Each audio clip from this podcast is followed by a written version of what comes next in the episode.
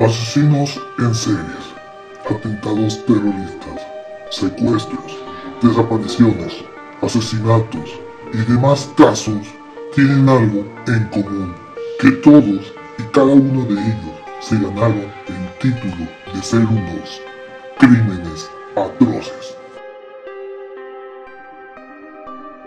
Bienvenidos sean a Crímenes Atroces, el podcast donde cada semana yo, Santiago Quiroz y Abato, les contaré a todos ustedes los casos de crimen real más atroces, macabros, mediáticos, terroríficos y sanguinarios que han marcado la historia de la humanidad. Bienvenidos sean a otro viernes criminal.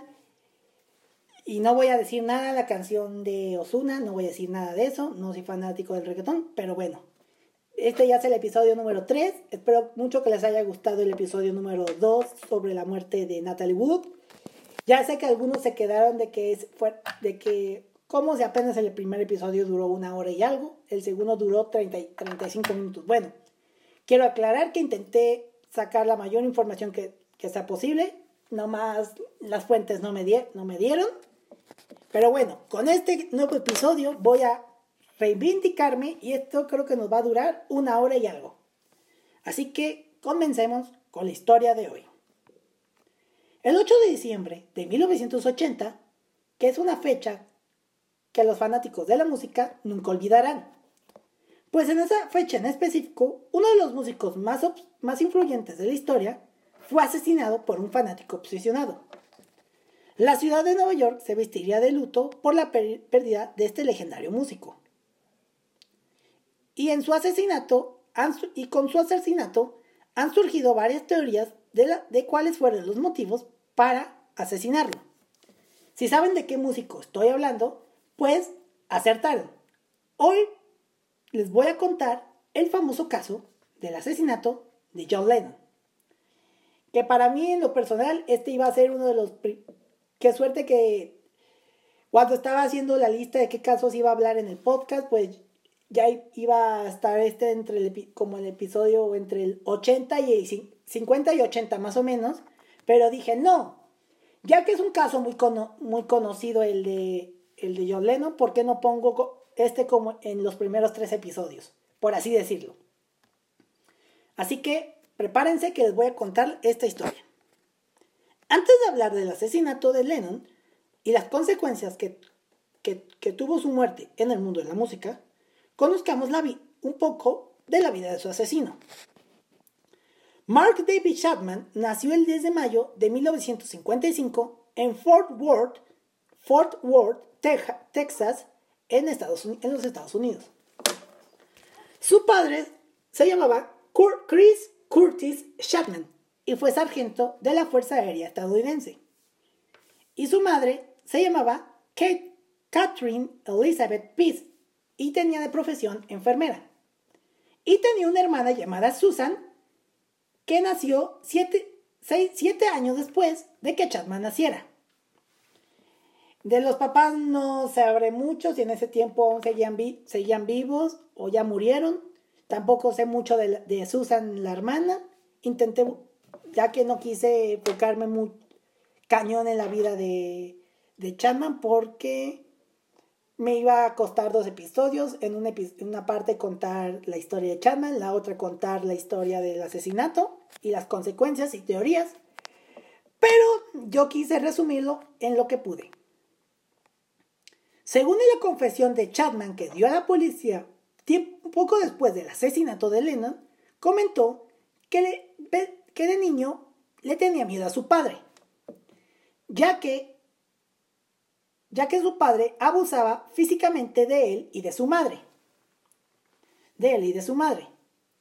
¡Ah, qué bonita forma de enseñanza! ahora ya entiendo por qué la, mayoría de los asesinos, tanto asesinos en serie como asesinos normales, salen tienen este tipo de traumas.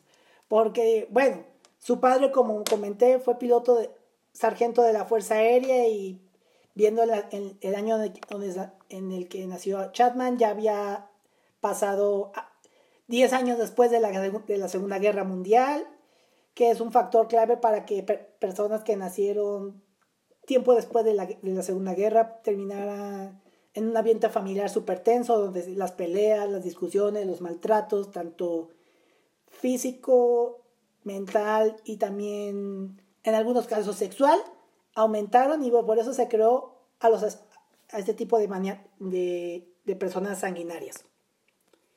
También comenta en esa declaración que comenzó a fantasear con el tener el control como, como un dios sobre un grupo de pequeñas personas, entre comillas, pequeñas personas imaginarias. Mismo caso que con los asesinos en serie. Ellos no nacen con la idea de matar. Antes de, llegar a, a, eso de asesinar a alguien, lo que primero que hacen es fantasear. En el caso de Chapman, él imaginaba personas pequeñas y él tendría como, no sé, como un control. Mismo caso, caso más conocido está el de Ed Kemper. Quienes hayan visto, quienes son fanáticos de Mindhunter, lo, lo ubicarán fácilmente. Por favor, Mindhunter tercera temporada, que quiero que se haga. No me importa que ya hayan confirmado que la tercera temporada no se hará. Yo sí merezco, merezco que haya tercera temporada, porque no por nada estoy leyendo el libro y siento que que si termino el libro y termino la serie me, va, a faltar mucha información.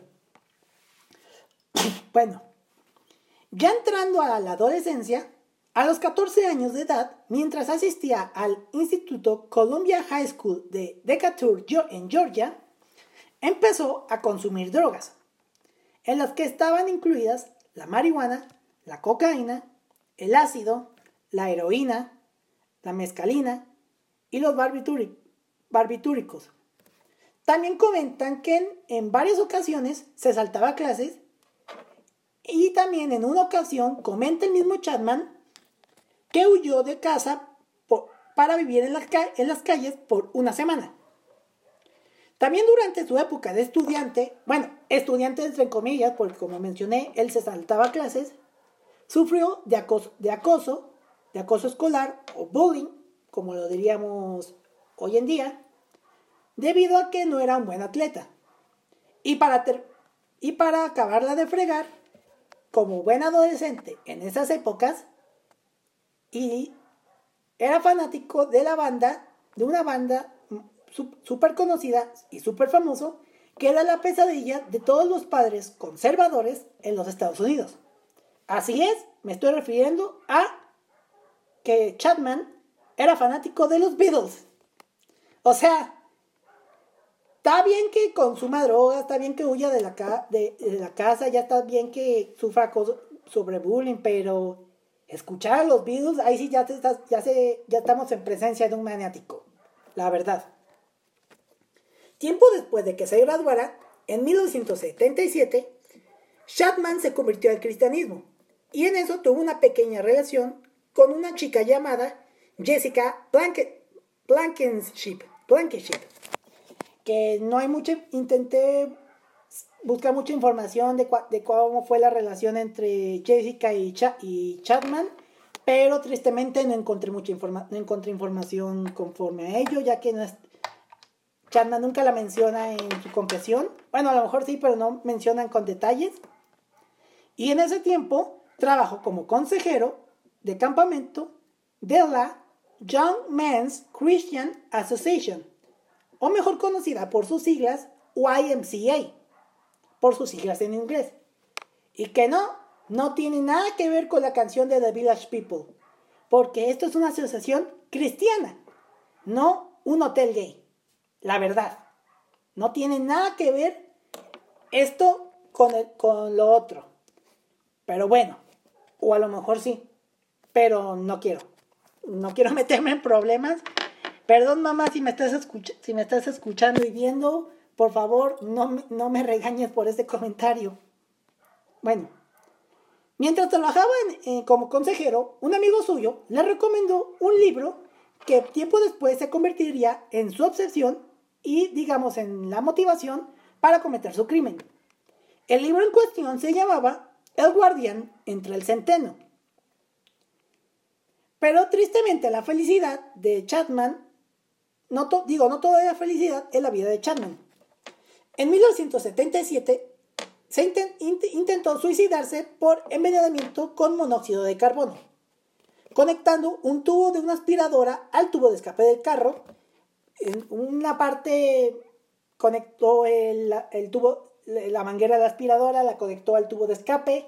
La otra, en esa subió todos los vidrios y puso, y puso con masking tapando para que evitar saliera, donde se, se metía la otra parte, que esa, y, tú y aceleró e intentó ahogarse con el monóxido que es uno, era uno de los intentos de suicidios más, más comunes de la época, por así decirlo, porque todos los carros antes de que se inventara, tiempo después de inventar el carro eléctrico o que ya no tuvieran este tipo de...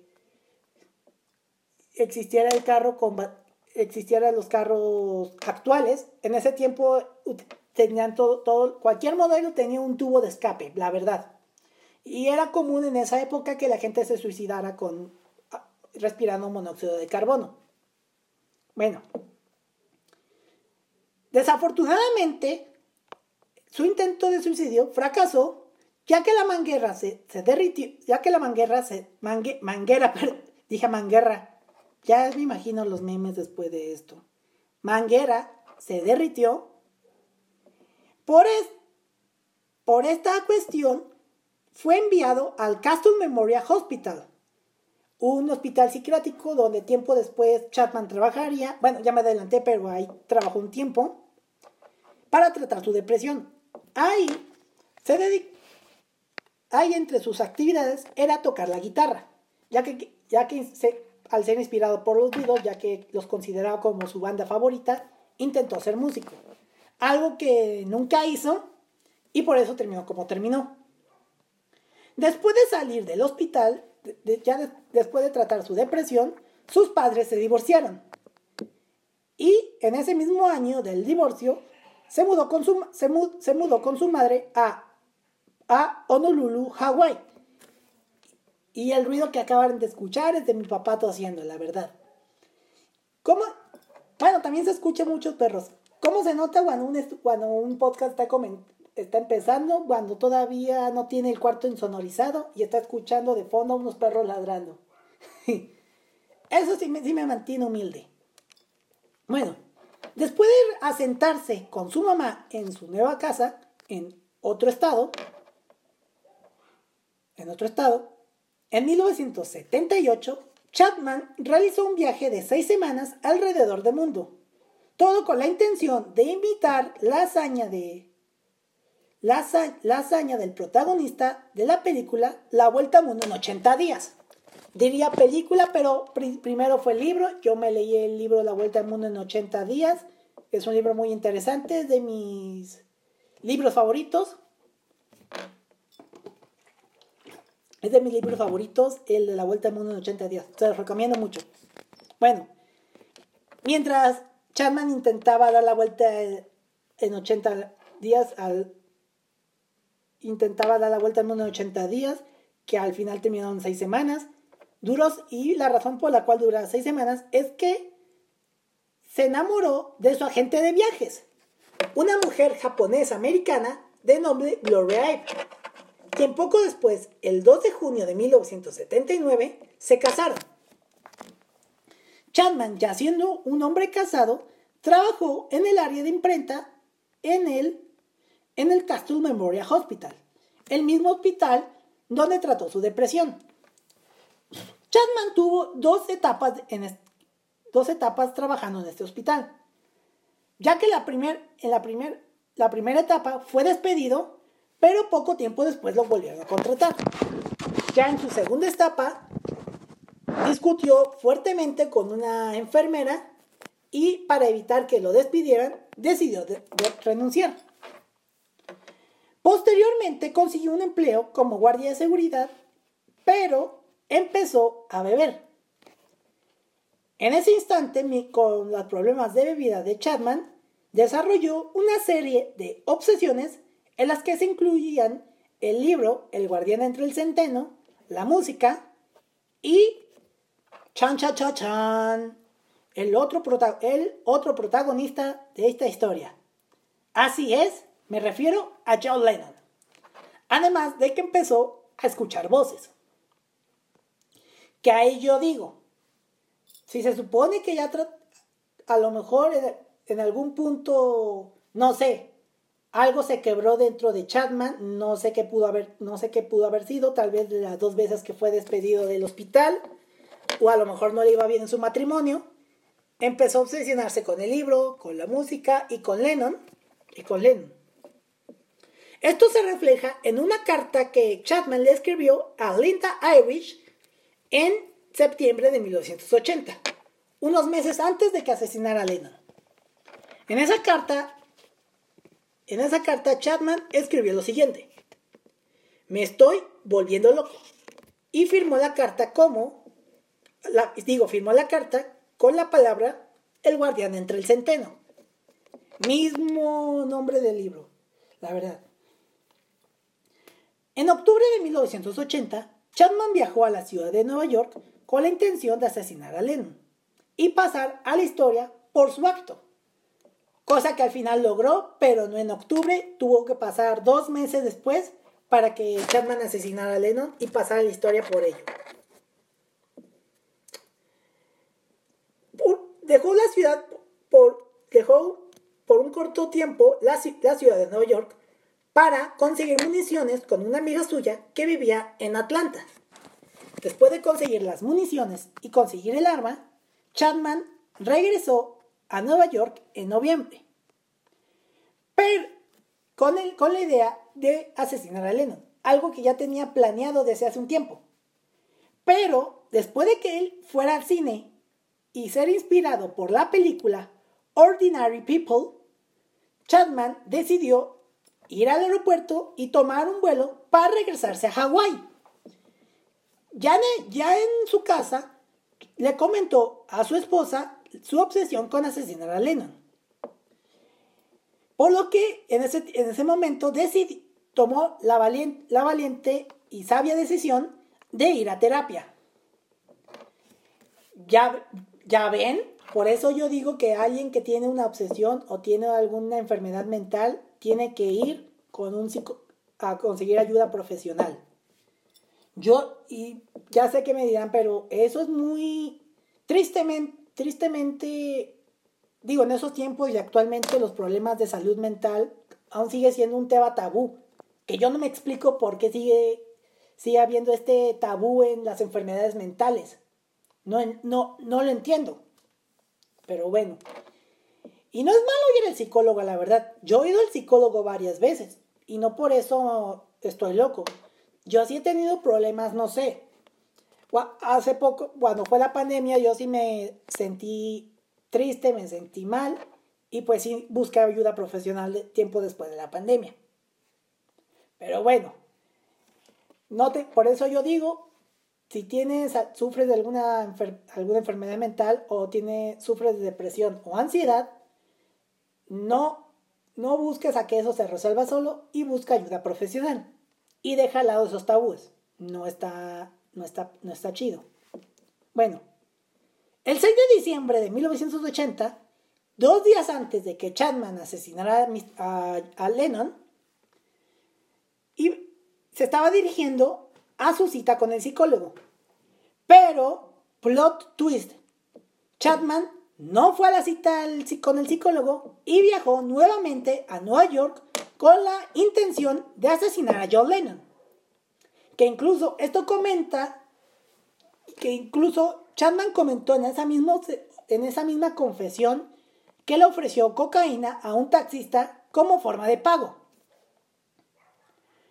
El 7 de diciembre de 1980, Chapman abordó al cantautor James Taylor para comentarle su plan.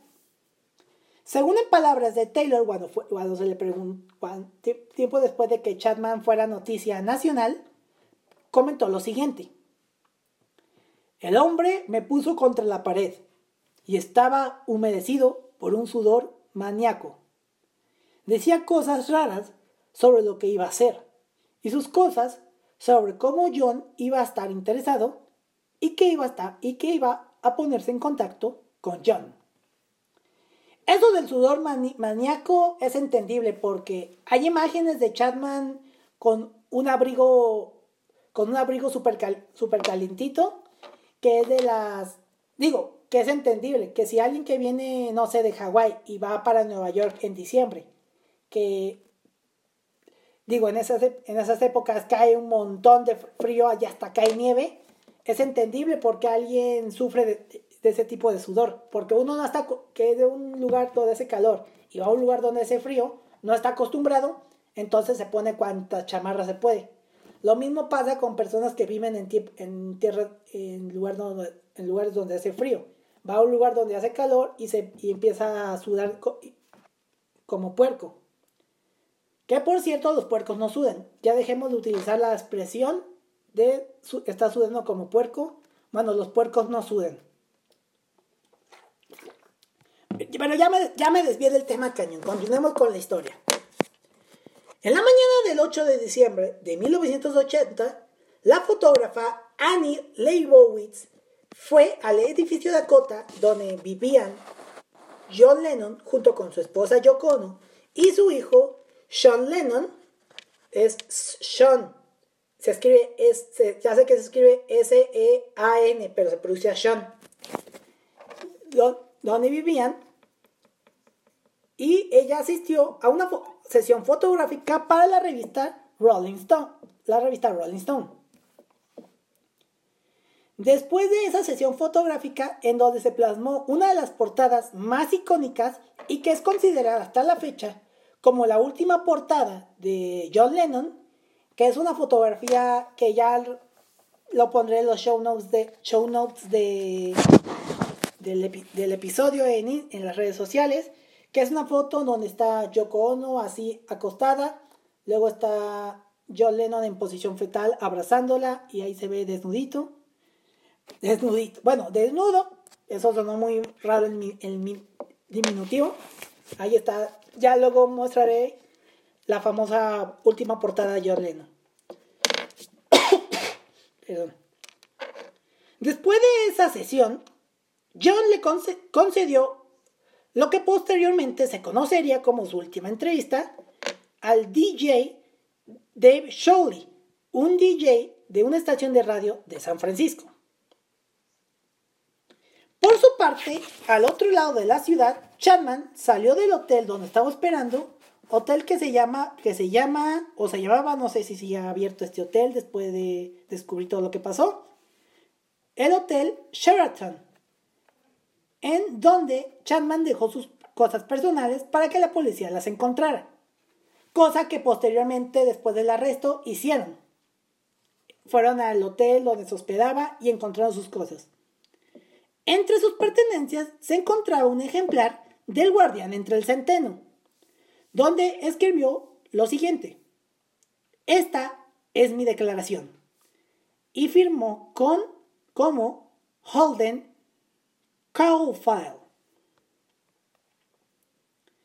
Posteriormente se dirigió al edificio Dakota y afuera y Chapman mientras estaba esperando a que saliera John Lennon, ahí, ahí habló con otros fanáticos que estaban afuera del, del edificio y también hablaba con el portero, con el portero que no voy a decir en este momento el nombre del portero, ya que él ya después es un momento, un personaje clave en la captura de Chapman. En una distracción, en una distracción que tuvo, Lennon, y, Lennon salió del edificio para dirigirse a desayunar. Y Chapman lo perdió de vista. Más tarde en esa misma mañana, Chapman se encontró con la ama de llaves que trabajaba para Johnny Yoko. Y en el que ella estaba regresando de dar un, de dar un paseo con un pequeño Sean Lennon de tan solo 5 años de edad.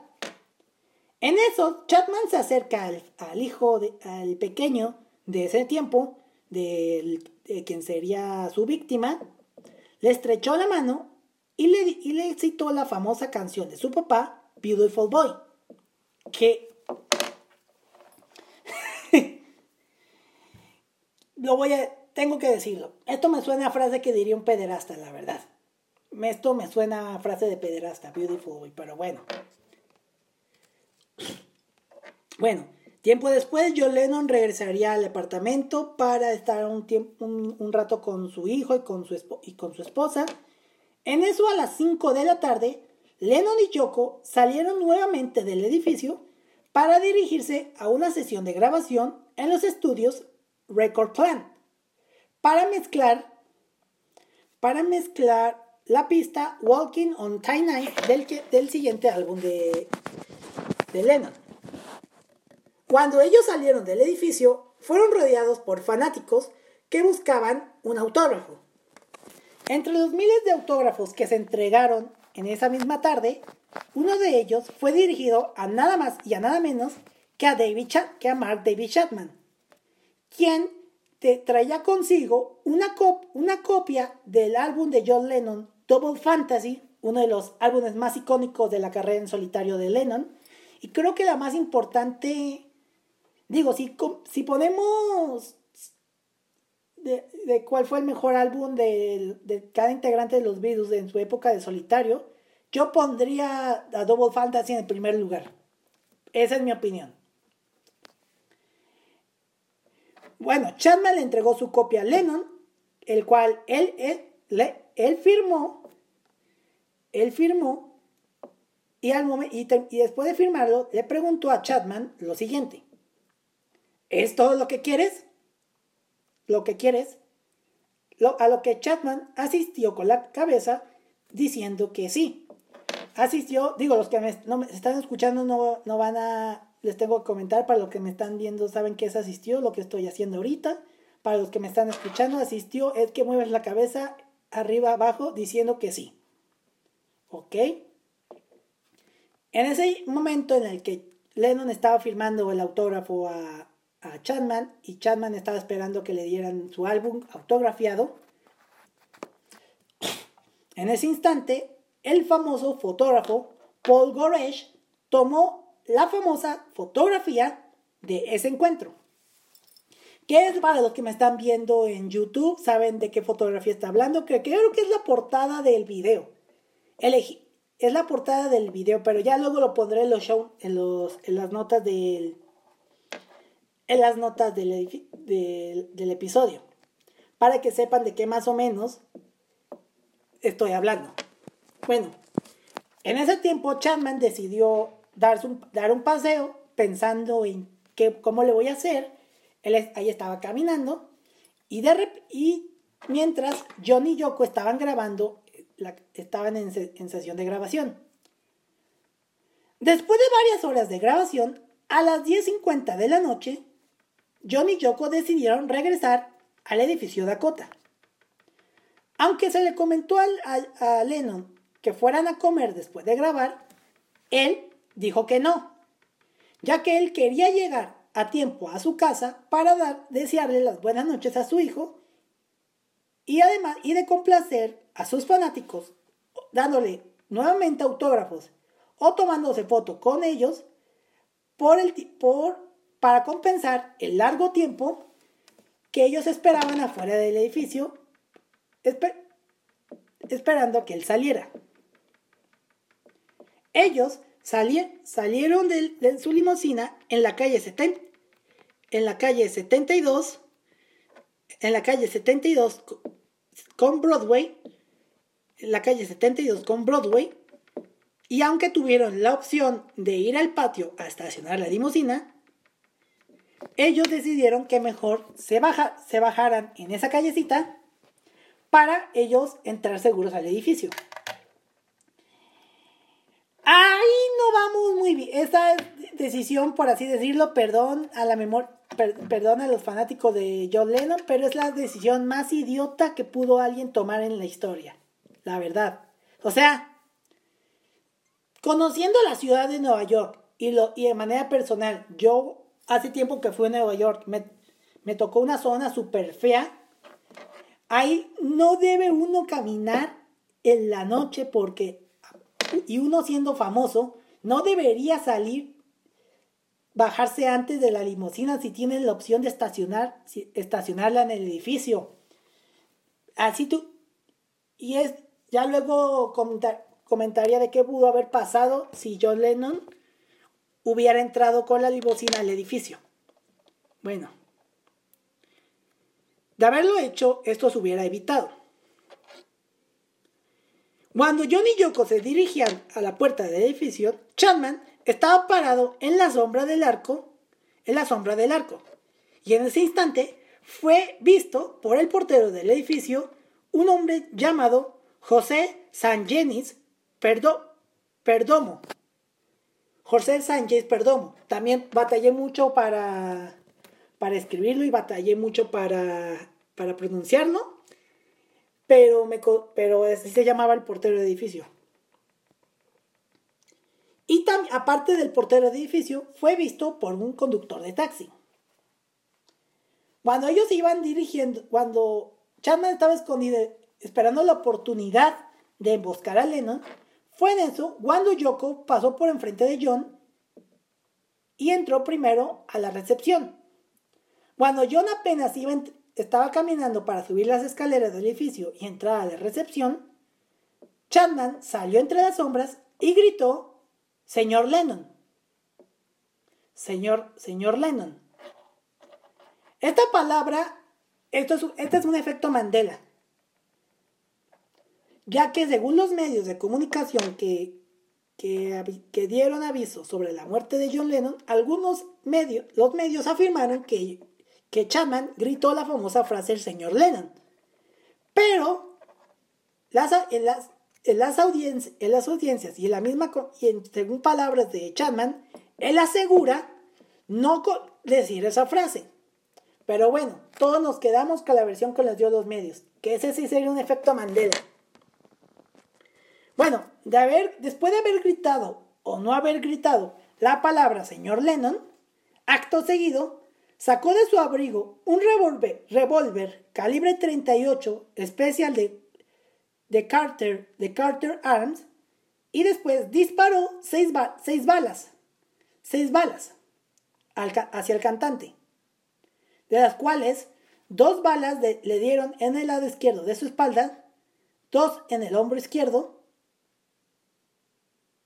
dos en su hombro izquierdo, cuatro le causaron la herida tras ser perforada, tras perforar la, la, aorta, cuatro dieron a, las, aortas causando heridas graves y, la, y, o sea, en total, cinco disparos impactaron en el cuerpo de John Lennon. Y ya me, y me están preguntando, bueno, ¿y dónde quedó la sexta bala? Curiosamente, y aplicando una bala mágica, una bala mágica de una bala mágica a lo John F. Kennedy, la bala se desvió y fue eh, y se impactó en una ventana del edificio. Que acabo de sacar una referencia a lo que va a ser uno de los tantos a un caso que voy a comentar que de la bala mágica, según se comenta cuando fue asesinado el, el presidente Kennedy, hubo una teoría de la famosa bala mágica que dice que después de que solamente hubo un tirador y de repente la bala, después de pegarle en Kennedy, esta se desvió y fue a, dar hacia el conductor. Pero también esta teoría fue muy controversial, ya que también muchos aseguran que sí hubo un segundo, un segundo, un segundo, un segundo tirador. Ya, ya pronto hablaré sobre el caso del asesinato de Kennedy, que me va a costar muchísimo trabajo, pero voy a empezar desde ya a escribir ese episodio, porque sí, está, está lleno de información y de, varias, y de muchas teorías, que incluso pueden ser dos o tres episodios con, con todo eso. Bueno, después de que las cinco balas impactaran en el cuerpo de John Lennon, resultó gravemente herido, pero antes de desvanecer, subió cinco escalones hacia el área de seguridad donde le dijo lo, que y después diría sus, últimas, sus últimas palabras que fueron me dispararon y acto seguro, seguido se, se desplomó. Fue ahí donde el conserje Jay Hastings cubrió a, cubrió a un convaleciente y, y, y herido John Lennon con su uniforme y le quitó las gafas le quitó las gafas y posteriormente llamó a la policía. Que es muy, muy famoso las muy famoso las gafas de John Lennon, ya que tiempo, tiempo después Yoko le tomó se tomaron fotografías de, de las gafas. Son icónicas, son como unas gafas así blancas. No. Las, sí, las gafas que él utilizaba, las de lectura. Las de, las de lectura para que él viera. Para que él, para que él viera. Que están así marcadas de sangre que de hecho fue una foto que utilicé cuando anuncié el estreno de este segundo episodio. Pero bueno, continuando con la historia, en el exterior del edificio, Pedro le quitó el arma a Chapman y lo pateó lejos de la, acera. De manera, de manera, extraña, y eso luego se comentaría en una de las tantas teorías de, de quién era en realidad David Chapman y la verdadera motivación para asesinar a Lennon, no intentó huir y acto seguido se quitó el abrigo y el sombrero y, se estaba preparando para la llegada de la policía para que, él, para que la misma policía viera que no traía ninguna otra arma con él y se sentó en la acera. Todo esto mientras leía su famoso libro, El guardián entre el centeno. Por favor, díganme en los comentarios si alguien ha tomado ha tomado el conteo de cuántas veces he mencionado el Pichi libro, el, el libro. No voy a decir la palabra completa, voy a decir Pichi. Y acto, y les digo, no soy, no soy del norte, nada más que siempre digo la palabra Pichi. Qué buena música de fondo tenemos, eh. son mis perros ladrando, a esta hora siempre ladran. Ahí se nota cuando un podcast está empezando, que su estudio no está sonorizado y ahí se escuche unos perros ladrando, que en este caso son los míos. Ahí se ve que apenas vamos empezando. Y ya. Bueno, y otra vez el... Mm, regresando. Un furioso, un Pedro furioso, al ver a Chapman que no mostraba ninguna señal de arrepentimiento, le gritó preguntando, ¿te das cuenta? ¿Te das cuenta de lo que has hecho? A lo que Chapman, con la mayor calma del mundo, contestó lo siguiente. Sí, acabo de dispararle a John Lennon. Esas palabras son espeluznantes, o sea. Este aplicó un Jeffrey Dahmer. Como ya lo comenté en el episodio de Dahmer, que comenté que Dahmer en ningún momento del juicio muestra arrepentimiento y en ningún momento va y se dirige hacia la, y voltea a las familiares de las víctimas cuando ellos están haciendo su declaración sobre la pérdida de, sus, de sus hijos, de sus seres queridos. Chapman ah, hizo lo mismo. Los oficiales de policía Steve Spiro y Peter Cullen se encontraban en ese momento en la calle 72 con Broadway. Les dije que no. Yo por eso es que anoté dos veces esta calle, ya que iba a ser un momento, una cosa clave para esta historia. bueno, en esto, ellos recibieron el reporte de una serie de disparos fuera del edificio Dakota y fueron los primeros oficiales en llegar a la escena del asesinato de Leno. Cuando los policías llegaron, encontraron a Chapman con el revólver en el suelo y leyendo, y leyendo su libro, que como dato curioso curioso, perdón, aquí escribí curioso, pero me di cuenta hasta el ahorita del error y puse curioso. Había escrito en la, en la parte interior, interior de la tapa la famosa, la famosa esta frase, que la voy a leer para que sepan lo retorcido que estaba Chapman en ese momento. Para Holden Coldfield, de Holden Coldfire. Esta es mi declaración. Según la declaración posterior, después de ser arrestado, Chapman dijo, diría que su vida estaba reflejada en el protagonista de la historia, Holden Caulfield. Por eso es que tantas veces escribió este nombre.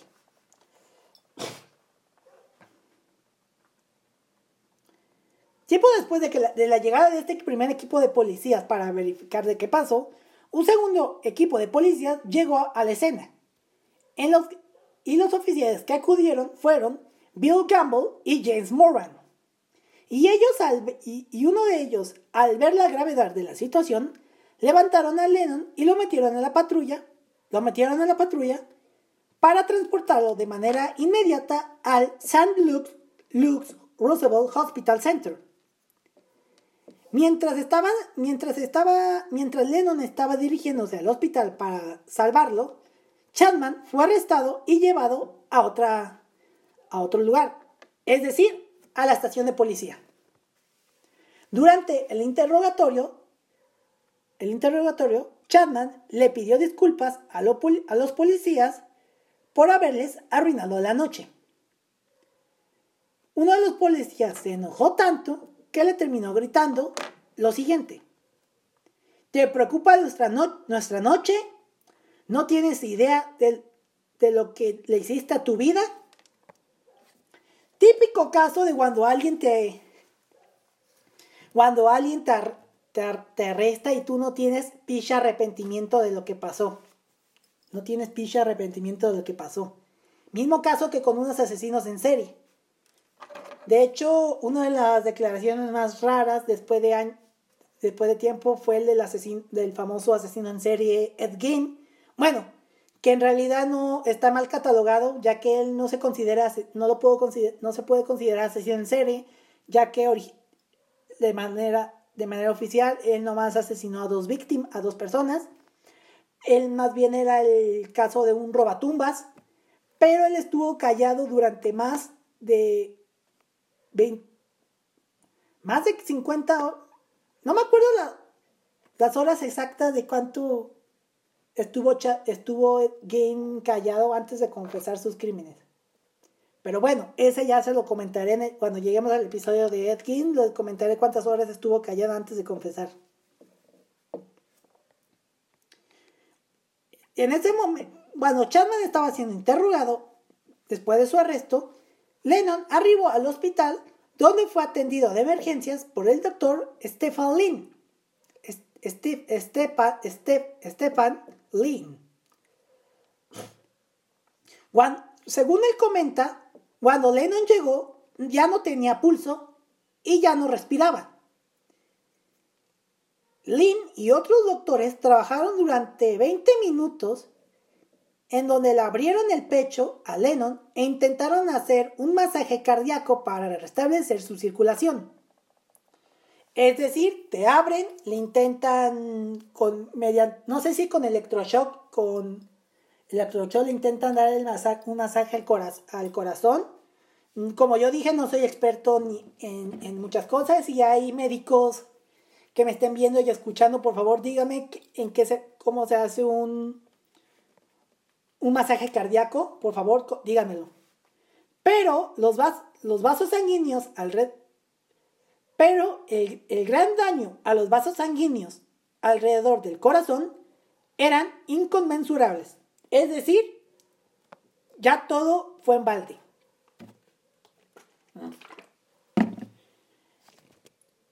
Y llegamos a la terrible noticia y la terrible declaración de muerte del artista.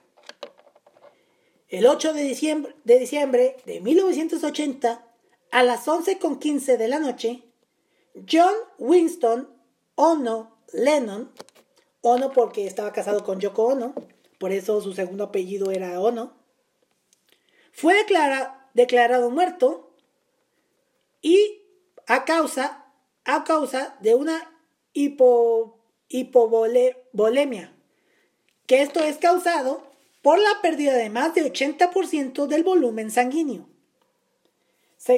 y así se, se, dictaminó en el acta de defunción de Lennon que la causa, aparte de fue asesinado por arma de, arma de fuego, se le reportó una hipovolemia.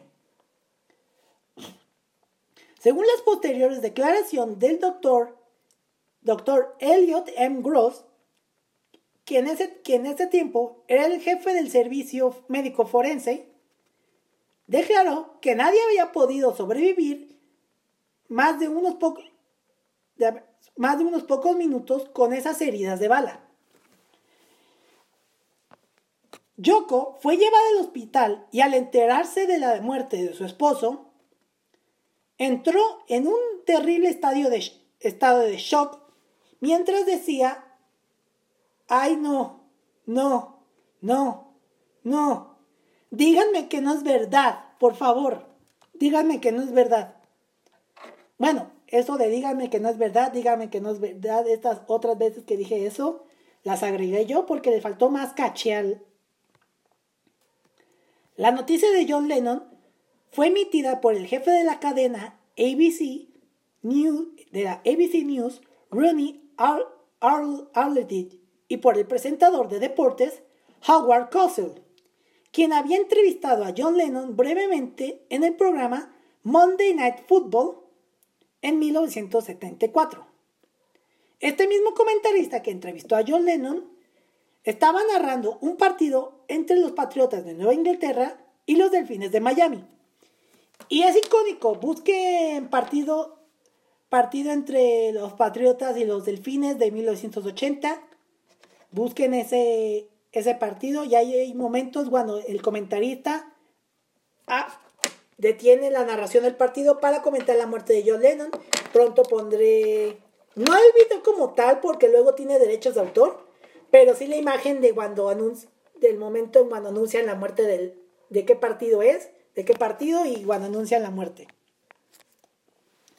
La muerte de, este, de, de, Lennon repercutió y llegó a oídos de quién sería su, su compañero en los Beatles, es decir, Paul McCartney que también entró en un estado como de, shock y no podía creer lo que, había, lo que había escuchado. Otros músicos, incluyendo George Harrison y Ringo Starr, también lamentaron de la manera, también se enteraron de la manera más horrible de la muerte de su ex compañero, de su ex compañero, y mostraron condolencias a Yoko Ono. Eso y otros músicos lamentaron la muerte de, de Lennon. El 9 de diciembre de 1980, un día después de, que Lennon fuera asesinado, Yoko emitió una declaración diciendo, no hay ningún funeral para John. John amó y rezó por la raza humana. Por favor, hagan lo mismo por él. Con cariño, Yoko y Sean.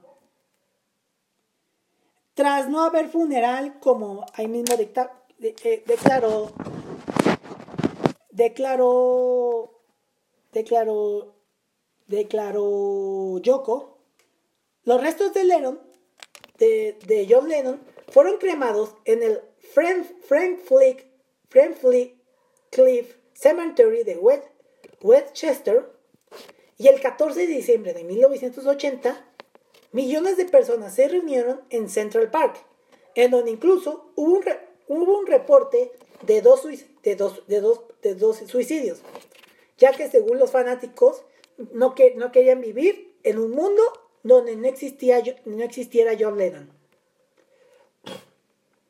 Actualmente en el lugar donde hay un lugar en Central Park donde se encuentra un, un memorial bautizado como Strawberry Fields, que así se llama el memorial y el memorial se basa en un mosaico, en un mosaico en el suelo con la palabra Imagine, dando a entender una de las famosas canciones de John Lennon. Ahí luego pondré la imagen de, ahí luego las notas pondré la imagen del, pondré la, imagen del, del memorial.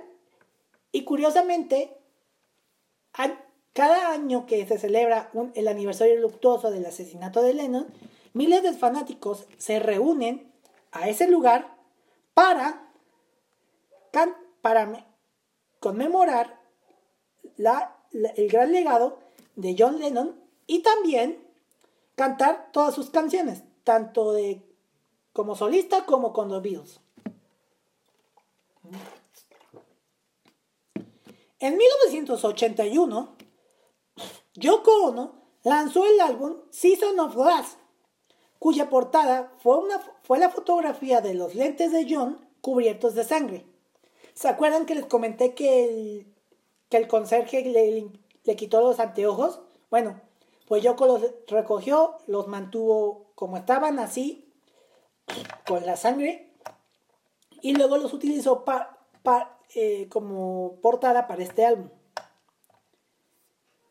Álbum que en 1997 tuvo un relanzamiento y en, esta, y en este relanzamiento se incluyó la última canción que John Lennon hizo, la ya mencionada Walking on Thin Ice, la última canción que John Lennon estaba trabajando. Por eso les digo que luego John Lennon por eso es recordado como un gran músico. Por su parte, en junio de ese mismo año, ese mismo año, Mark David Chapman fue declarado, fue declarado culpable y sentenciado a 20 años de cadena perpetua y enviado al correccional de Ática. Los 20 años se cumplieron en el año 2000 y fue candidato para optar la libertad condicional. Pero a pesar de declararse que ya declararse de que ya no era un peligro para la sociedad, su, su solicitud de libertad condicional fue rechazado. En total, Mark David Chapman ha presentado un total de 12 de dos, de 12 ha estado presente en 12 audiencias para libertad condicionales, siendo rechazadas en un total de 12 veces. Las que se conocen y las que se tienen registro son las siguientes. La del año 2000, cuando ya cumplió los 20 años, que fue rechazada. Luego se le rechazó en el 2002 su nueva solicitud. En el 2004 nuevamente presentó solicitud y fue rechazado nuevamente. En el 2006 nuevamente presentó solicitud, pero fue rechazada. Igual en 2008, en 2010, en 2012, en 2014, en 2016, en 2018, en 2020, justo en, el año de pandemia, y en 2022, o sea, el año pasado. Y al momento que estoy escribiendo este episodio, Mark Chapman sigue vivo, sigue en prisión, y su siguiente audiencia para libertad condicional, la audiencia número 13, se llevará a cabo en 2024. O sea, Chapman podría salir, el siguiente año. Podría, podría salir el siguiente año. Que yo espero que las autoridades me estén escuchando y que no salga este vato de la cárcel nunca. O sea, no le deseo el mal a nadie, pero Chapman es una de esas personas que ni de pedo tiene que salir de prisión. Con esto diría que terminamos el episodio de hoy, pero ¿qué, qué, qué, qué tal si les dijera que posiblemente las motivaciones de Chapman para asesinar a John Lennon pueden no ser verdad? Me van a decir, ¿qué?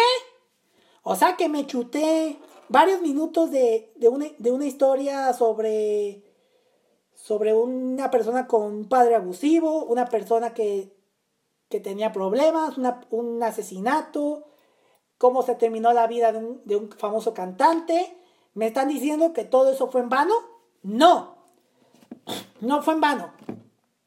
Bueno, si no, si no eres fanático del, crimen, sí perdiste tus minutos valiosos de tu vida. Pero, pero ahí va. Las motivaciones de Chapman son, pueden, la que él me presentó puede no ser verdad, ya que ha existido miles de teorías de cuáles fueron las motivaciones reales de John Lennon. Y a continuación me, me tomé la libertad de tomar las tres más importantes, por así decirlo, las tres más famosas, que son las siguientes. ¿Verdad? Verán. Entre 1966, John, digo, John Lennon no era solamente conocido como un famoso cantante, un famoso y un famoso cantautor, sino que también era un activista pacifista. Y entre 1966 y 1977, mientras él estaba en su activismo, activismo pacifista, y se manifestó públicamente en contra de las guerras. y a favor de activistas presos bajo la misma proclama, entre ellas la famosa Guerra de Vietnam. Durante, durante ese tiempo, Lennon y, Yoko recibían diversas amenazas e incluso de un, de un intento de deportación bajo las órdenes del entonces presidente Richard Nixon, el mismo presidente que se pasaría a la historia por ser el primer presidente de Estados Unidos en renunciar a su cargo después de un escándalo político. Y si ya saben de qué, de qué escándalo estoy hablando, es prácticamente del escándalo de Watergate, que ya pronto tendrá su episodio aquí en Crímenes Atroces sobre Watergate. Ya estaré trabajando, trabajando en ese episodio. Ya que en, según palabras de Nixon, Lennon era una amenaza para la juventud. Ya ven, como les mencioné antes, Lennon y los Beatles literal eran, bueno, más John Lennon que estuvo en esa etapa hit super cañón y estamos en un contexto de que ya era libertad sexual, los jóvenes ya escuchaban una diferente música, se vestían de manera diferente, los hombres tenían el pelo largo, las mujeres se podían dejar las axilas largas, había una libertad, libertad sexual, las drogas estaban a la orden del día. Y durante todo el tiempo que Lennon estuvo siendo vigilado por el servicio de inteligencia, o sea, la CIA, ellos intentaron de todas, no tuvieron otra opción que asesinar a John Lennon. Así que contrataron a Chapman para que se hiciera pasar por un fan obsesionado y que se entregara a la policía sin, sin mostrar ninguna resistencia. Algo que sí, digo, no estoy de acuerdo con esta teoría súper rara, pero sí hay una, una razón el por qué Chapman cuando, él, cuando fue arrestado no mostró ninguna resistencia y ahí estuvo leyendo. Bueno, no sé, no es que yo diga que estoy, soy fanático de las teorías conspirativas, pero esto tiene sentido para mí. Otra teoría sugiere que Mark David Shannon fue parte de los terribles unos terribles experimentos de control mental del famoso proyecto MK Ultra, cuyos experimentos fueron considerados contra un crimen contra la salud, contra, contra la salud de una persona, ya que investigando de qué es MK Ultra, que creo que lo menciona en Leyenda Legendaria en el episodio número... Lo mencionan tanto Leyendas Legendarias y Dross de qué es que, que era MK Ultra.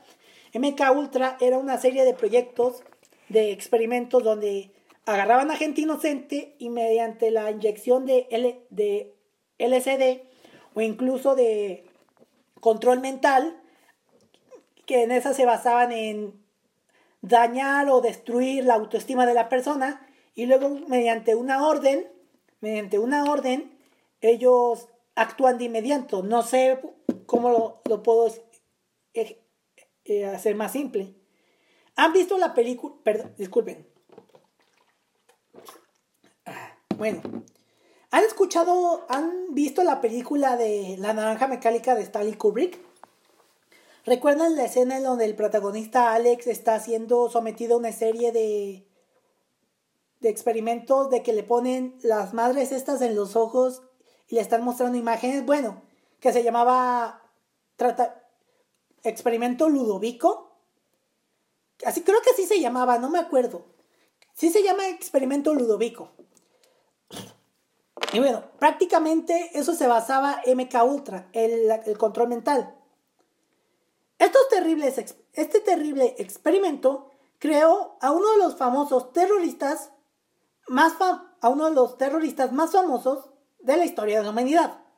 Y me refiero a Theodor, a Theodor Kaczynski, mejor conocido como The Unabomber que si no recuerdan quién era de una bomba, era este famoso terrorista que mandaba paquetes a eh, mandaba paquetes a, a congresistas, a congresistas y, y él vivía aislado de la sociedad y él atacaba a las personas. De hecho, él antes era un famoso estudiante de la Universidad de Harvard, pero fue sometido al a experimentos de MK Ultra.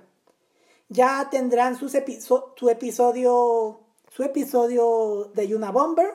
Será en un especial que tengo sobre ataques terroristas. Pero bueno, de hecho, esta teoría está muy buena, ya que existen otras personas que pueden, estuvieron bajo control de MK Ultra. Entre ellos está Sirham Sirham, quien no sé si ubican ese nombre, fue la persona quien asesinó a Robert Kennedy. Que cuando él alegó en su juicio que él fue inducido a experimentos de MK Ultra.